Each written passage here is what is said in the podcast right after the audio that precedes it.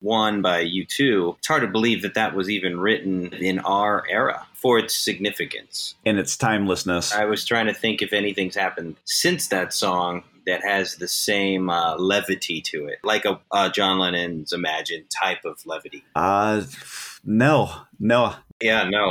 no is the simple answer, yeah.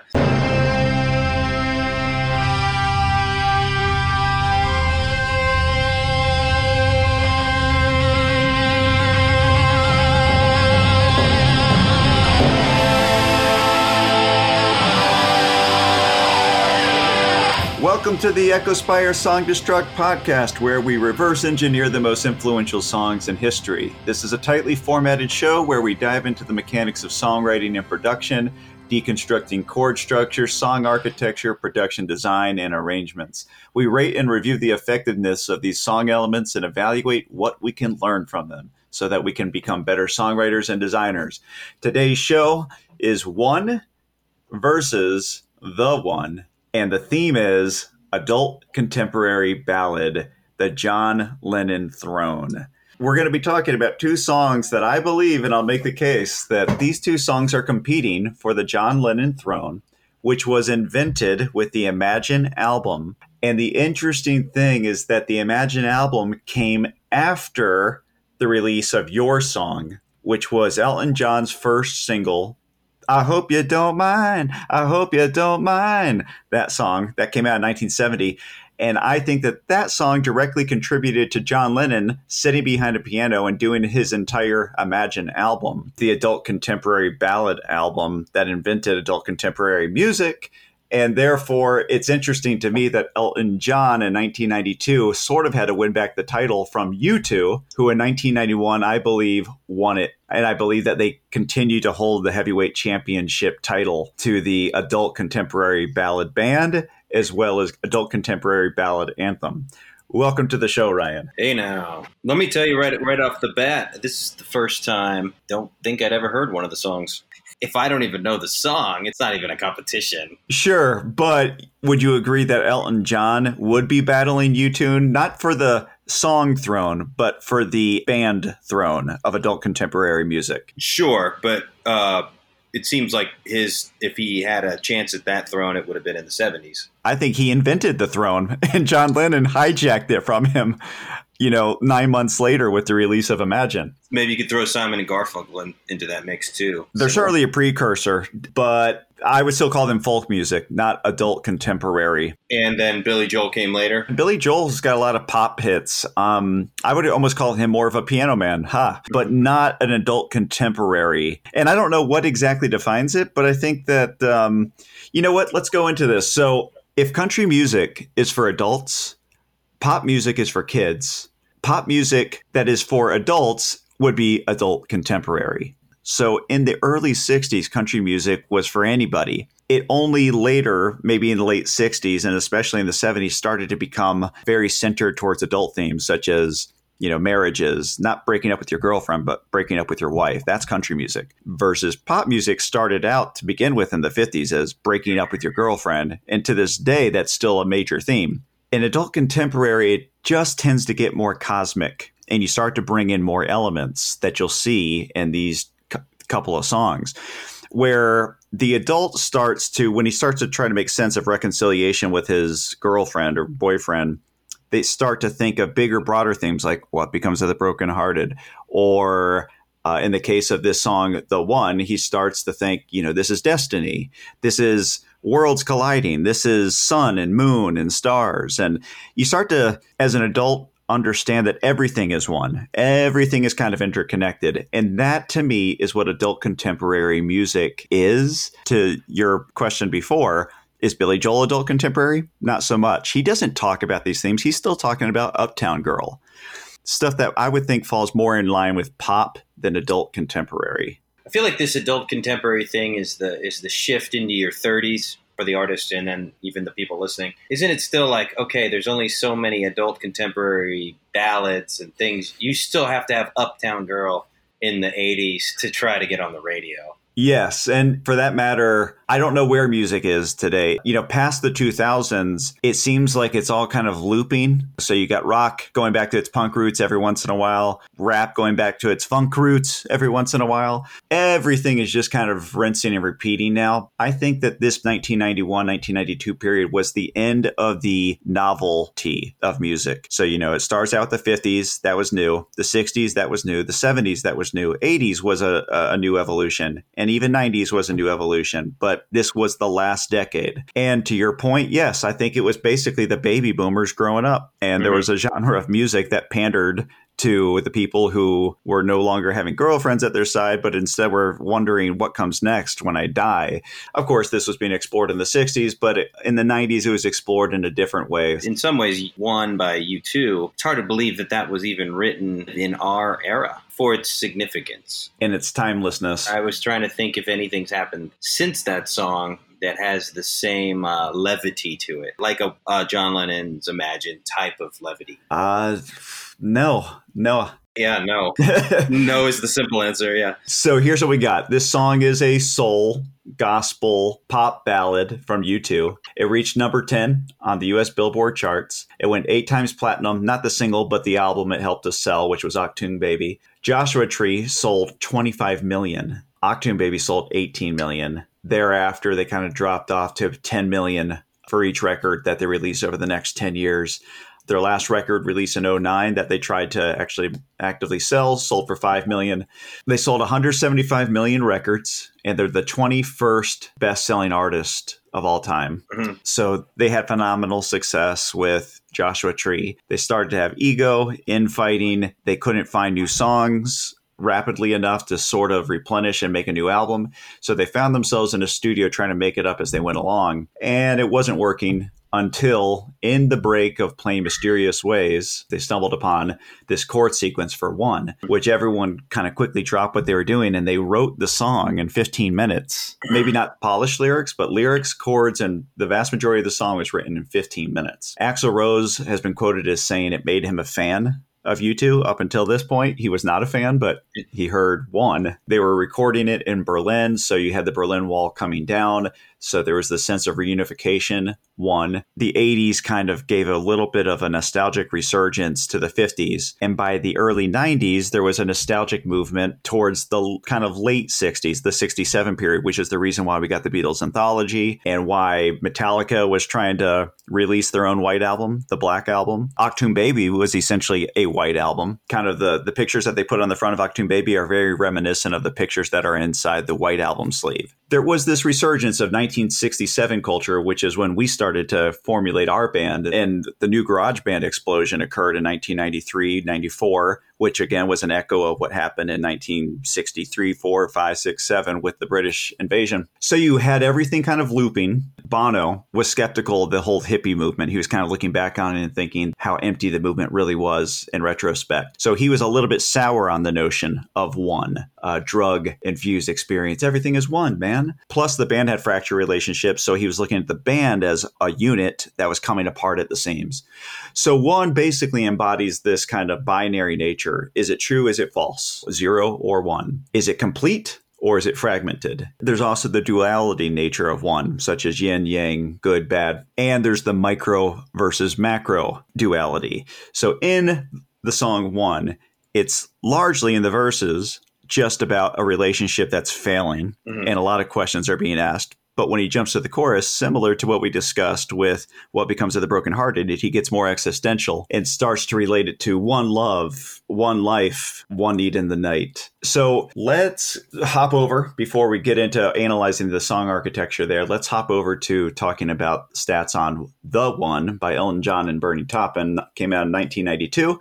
And I don't think it's a coincidence that they released the song a few six, seven, eight months later after this song came out from U2. I think everyone was inspired when they heard it. And I think Elton John figured, hey, I got to get the adult contemporary ballad John Lennon throne back. So he read these lyrics from Bernie Taupin, which is how they worked for 30 years up to this point. This record went to number nine. So this was a big record, despite the fact that she hadn't heard it before. Quick aside Bernie Taupin helped write We Built This City by Starship. We built this city on rock and roll. So that's Yeah. that's a Bernie Taupin poem. VH1 rate that as the worst song of all time. once. I like that song, but I grant it that if anyone doesn't like it, yes, I can see it. So this was Elton John's comeback album since having to go into drug and drinking and bulimia rehab in 1990. And just like Bono saw, there was change in the air. You know, Jesus Jones was recording right here, right now. And Elton wanted his Destiny song, and he saw these lyrics on paper and he started writing to it. It came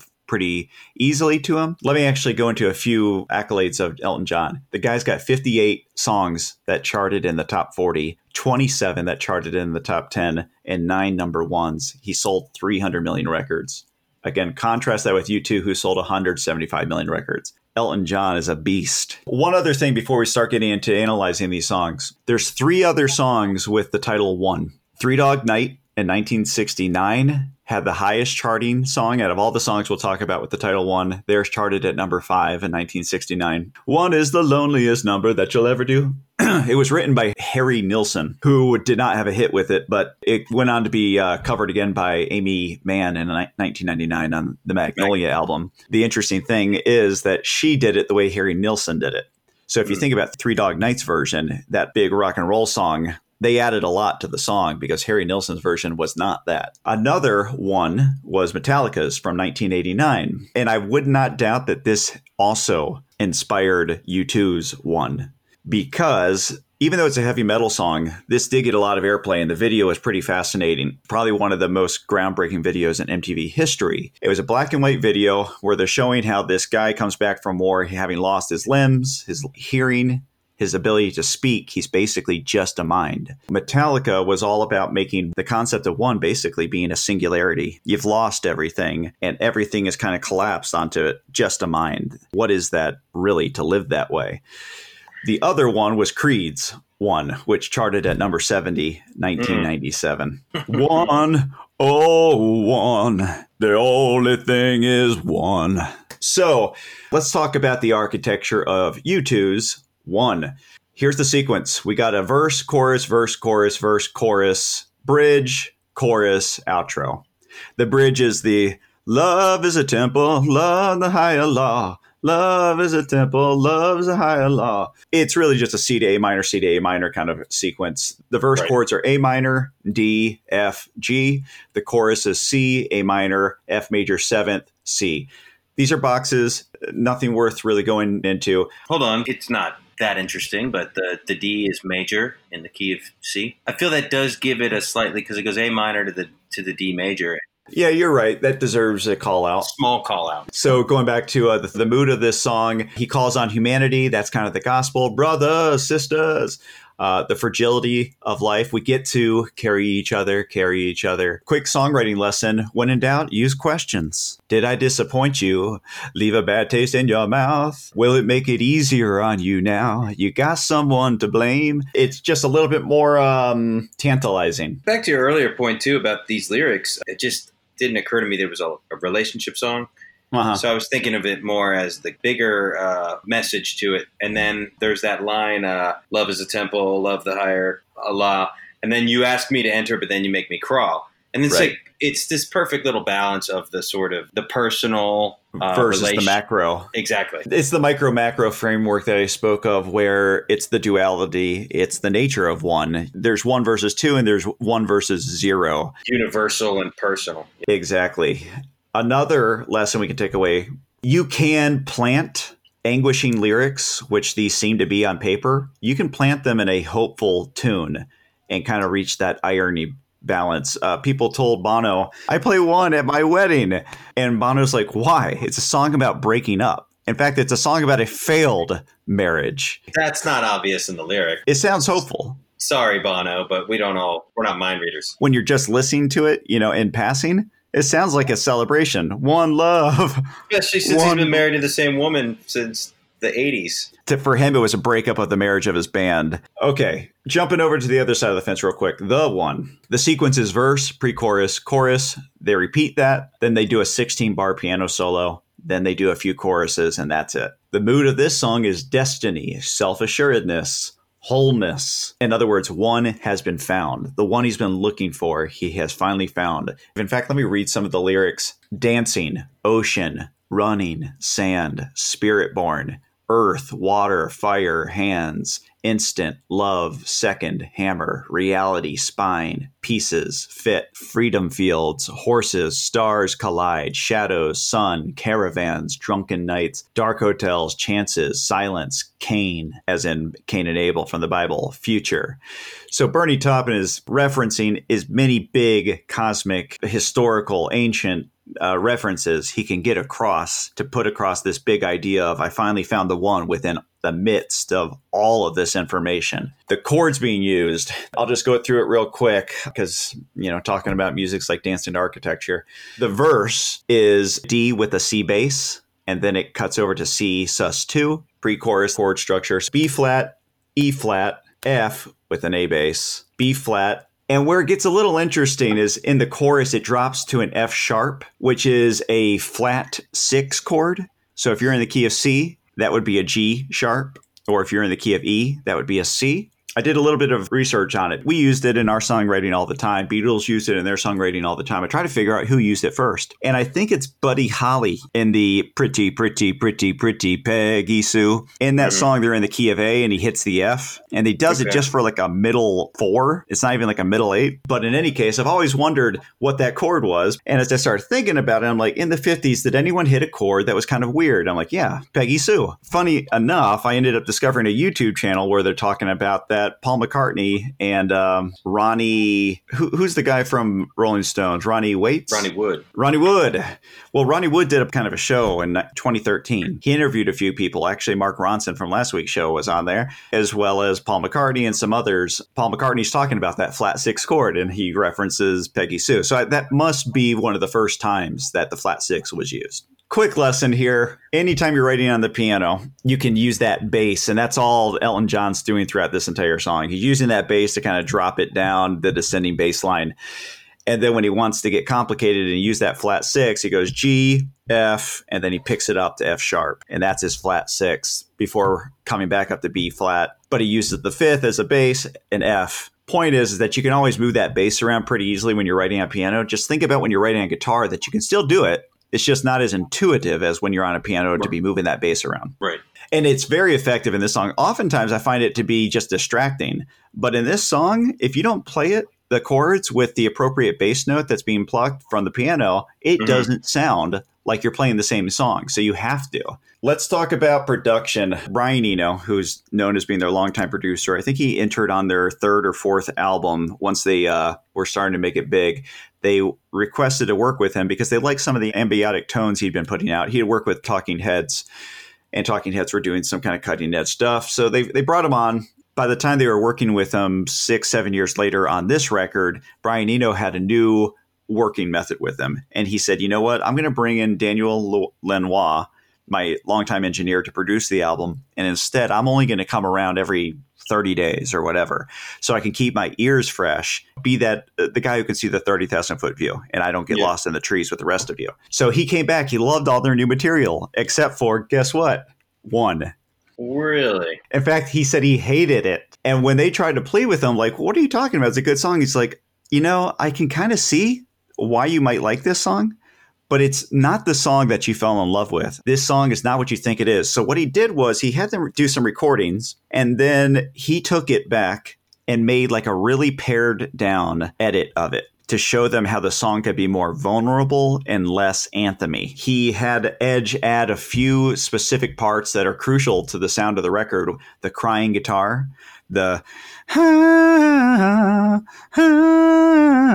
you'll hear that guitar throughout the entire song. And that's Eno's contribution going, I needed this song to sound like it was crying because I needed it to sound vulnerable. This song, one, starts out with stick clicks with lots of reverb on it. It starts out with a guitar riff, some light hi hat, a lot of high threshold gain on Bono's vocal, which is why it sounds like it's almost disembodied from the rest of the song. It's so bright. He's speaking in a raspy, breathy voice, which he kind of become to be known for, but he really took it to the next level in this song. This song really hugged his voice. There's a tambourine that enters on the first chorus, and then thereafter it's off to the races. By the time they get to the second verse, they enter in new lead guitar parts, an organ effect, kind of funk tone on the guitar. The drums enter on that second verse and it's kind of in its groove. By the time they get to the second chorus, they pull the funk guitar out and they allow some other high pitched guitar effects to kind of come in and send you back to the third verse. In the third verse, you start to get that string synthesizer that they use on mysterious ways in many songs throughout the album, where they kind of have the, the monotone note that overlays across different chords. And in the fourth chorus, they just continue to mix the guitar louder and louder. Like every single chorus is mixed completely differently. Let's talk about the one, uh, Elton John one thing I noticed about this production, you know, this is Elton John in like the beginning of the third act of his career. He was a mainstay in the 70s, a mainstay in the 80s, and here he was, Act 3, still a mainstay, but I'm not impressed with the drumming on that album. I did a little bit of research and I found out his longtime drummer, Nigel Olsson, who was with him in the 70s and 80s, basically left, rejoined him in the 2000s. So in the 90s, he didn't have his longtime drummer, and it it's funny to see that it actually stands out. If you listen to it, it's just kind of blase drumming, sort of like Steven Adler, how everyone hated him in Guns N' Roses, so they kicked him out uh, after the first album, or uh, the drummer for Oasis, they didn't like him, so they kicked him out. Or Pete Best. You know, drumming is one of those things where if you're a layman and you're not much into music, all drumming sounds the same to you. But if you do sit down, start to critically analyze, you can start to figure out some guys just don't have it. And I don't know what that is, if it's a sense of rhythm or it's a sense of novelty in their fills or what they're doing. But I noticed that this was pretty flat footed, as well as the lead guitar is pretty flat footed. But the lead guitar is from his longtime guitarist, David Johnstone was his name, never had any other meaningful work outside of working with Elton John. So I think he must have just been friends with Elton and Elton kept him around there's a lot of synthesizer used. This is kind of in the the shadows of the 80s. The 80s are still lingering in 1992, so a lot of synthesizers.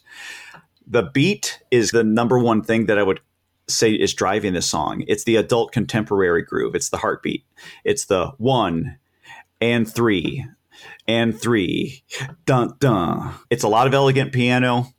It's a lot of uh, bass synthesizers, which are kind of cool sounding. Elton John singing his own harmonies, which is interesting because he he oftentimes does have you know background singers, but I have to sort of sometimes wonder why you know in the '60s it was common for people to sing their own harmony. They sing harmony to themselves, but past then, background singers came more in vogue and. I don't know why Elton John is singing his own harmonies here because he's not on the rest of the album, but on this song he is. There's a very abrupt change when they get back to the verse it's just lazy. You know, when they're coming out of that chorus to get back to the verse, they just suddenly stop the song and, you know, go to like a tambourine only effect. And I give this production a five out of 10. It gets the job done, but, you know, it, there's nothing artistic going on uh, above and beyond, you know, some studio musicians doing what they do best, but they're not really putting their back into it. Versus on the U2 side, that's just a band in their element. Uh, they might have been breaking up 15 minutes before this song was written, but by the end of this 15 minute period, these guys were probably stronger than ever. Yeah. Okay. They catch that on record. Okay, so there's also a very weak piano solo in the one. It's amazing to me that Elton John, who's a piano player and a great piano player, you could tell it sounds like a demo. He's just kind of, they say, Elton, you got 16 bars here, do something. And he just starts to play meaningless notes that don't really go anywhere. And then they hit back into the chorus. I will say that Elton John puts his back into the final delivery of when he says, Ooh, baby, you're the one the other interesting thing I want to note about the chord sequence that I forgot to talk about is that it's a 10 bar chorus, not an 8 bar, not a 16 bar, not a 12 bar, 10 bars. And that's very John Lennon like, where he's uh, making a pivot so that it's a 10 bar and not an 8 bar or a 12 bar. Is when they get to the line, when stars collide like you and I, here comes, no shadows block the sun by him putting that line in there, it extended it two extra bars. And then he goes into the hook. You're all I ever needed. Ooh, baby, you're the one. Let's talk about some of the uh, the most notable parts of the U2 song one. Awesome raspy voice, the best raspy voice delivery of all time. Edge is totally capitalizing on his ability to introduce maybe five or six different guitar licks in this song, little leads that he comes up with, mixed very loudly. I do think that Edge and Bono, uh, even though people tend to think of U2 as being a band, I think Bono and Edge were Lennon and McCartney, and they did suck up as much bandwidth as they as they could when it came to the mixing room. One of the stories I remember about one when he got to the part with the lyric "We get to carry each other." Uh huh. I don't know what it was, but originally it was something else. It was probably "We have to" or "We must carry each other." He didn't like it. Yeah. And he thought it. He was too. It was too what you were kind of talking about earlier. Preachy. Too preachy, on the nose, and in a sense, uh, hippie. And then he stumbled upon the word "get," and it just shows that like that little one word difference. We get to. It's a, a privilege to be here to Right. get to experience. I think they called it a grace note was introduced. Yeah, I like that. Um, yeah, I like that that connotation. And on the other side, with the one, Elton John, the thing that stands out most notably to me personally are the, the sequencing of the chords, but probably to the layman, it's just got a great hook. It's got the big setup and the big payoff. You're all I ever needed. Ooh, baby, you're the one. Stands up to the MTV video five second feature test. So remember back when MTV still played music videos, they would have these like quick features of different songs and they play like six seconds of this video and then six seconds of this video and tease out what's new this week. Well, I think I remember singing this song. Lots of songs have great hooks. This is just one of them, but I, I have to commend this one for being one of the more concise hooks where you can fit it into a five second MTV video feature clip. Remember if this song actually had a video? Yeah, it did. It had a good video too. It's just Elton John's face projected onto a moving flag that's waving in the wind, but it's a cool effect. You know, just like U2 had a lot of cool videos. I don't think that the one video was not that cool, but uh, the Mysterious Ways video, this was the beginning of the period where editors just got access to all this different kind of software where they could run images through different filters. So they were having all kinds of fun with it. You know, if you think of the Mysterious Ways video where Bono's the the video is kind of converging onto itself. In fact, let me say something about that. The internet comes about this year, 1991. It, wasn't widely distributed, but computer technology and everything. This was like a new dawn for man. This is one of those times where there was the farming revolution, there was the industrial revolution, there was the telecommunications revolution, which you could include record technology and, and the electronic revolution, but the internet revolution started here. And I think that was our last revolution. And maybe our last revolution ever, because even if we end up getting new technologies, they will all have kind of spawned from the internet going airborne, which happened in 1991 all that to say that these two songs that came up at this period it's not a coincidence that you have two songs that attempted to sort of interconnect the cosmos and brother and sisterhood and metallica releasing their one two years before there was something in the air. Creatives they hear it on the news and they want to put it into some kind of a nugget kind of memorialize it for people to listen to. That's what we're talking about. These two songs as well as metallica's one deserves to have an honorable mention. Real quick let me just talk about the influences here. So with bono the beatles let it be and john lennon's imagine inspire one for the one, Elton John's, I think that U2's one, man, this is so complicated to talk about. There's there's so much two and one going on. I can't help it. U2's one is an influencer. John Lennon oftentimes used the Destiny theme with Yoko, and I think Elton John borrows heavily on Destiny themes. And I think John Lennon's piano routine with, you know, think Imagine or Jealous Guy. I mean, John Lennon lifted it from Elton John, but then John Lennon made it a John Lennon thing. And Elton John, I think, was still heavily influenced by even John Lennon's hijacking of Elton John's style. And I think what's downstream from these songs is Coldplay's The Scientists. Nobody hmm. said it was easy. when you're talking about up, upstream and downstream influences on, let's Yeah. say, one, one by U2, well, it's not like they sat down and thought about this and planned it or had the title. You said it came out in 15 minutes of. Right. But it's hanging around.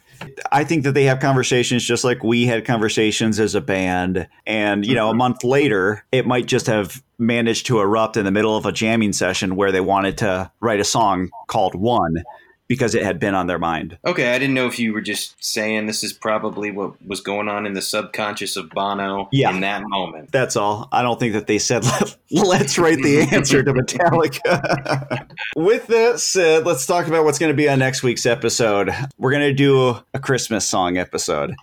And I think we're going to do two of them. This first one, Christmas, War is Over, 1971, John Lennon versus Yeah. Paul McCartney.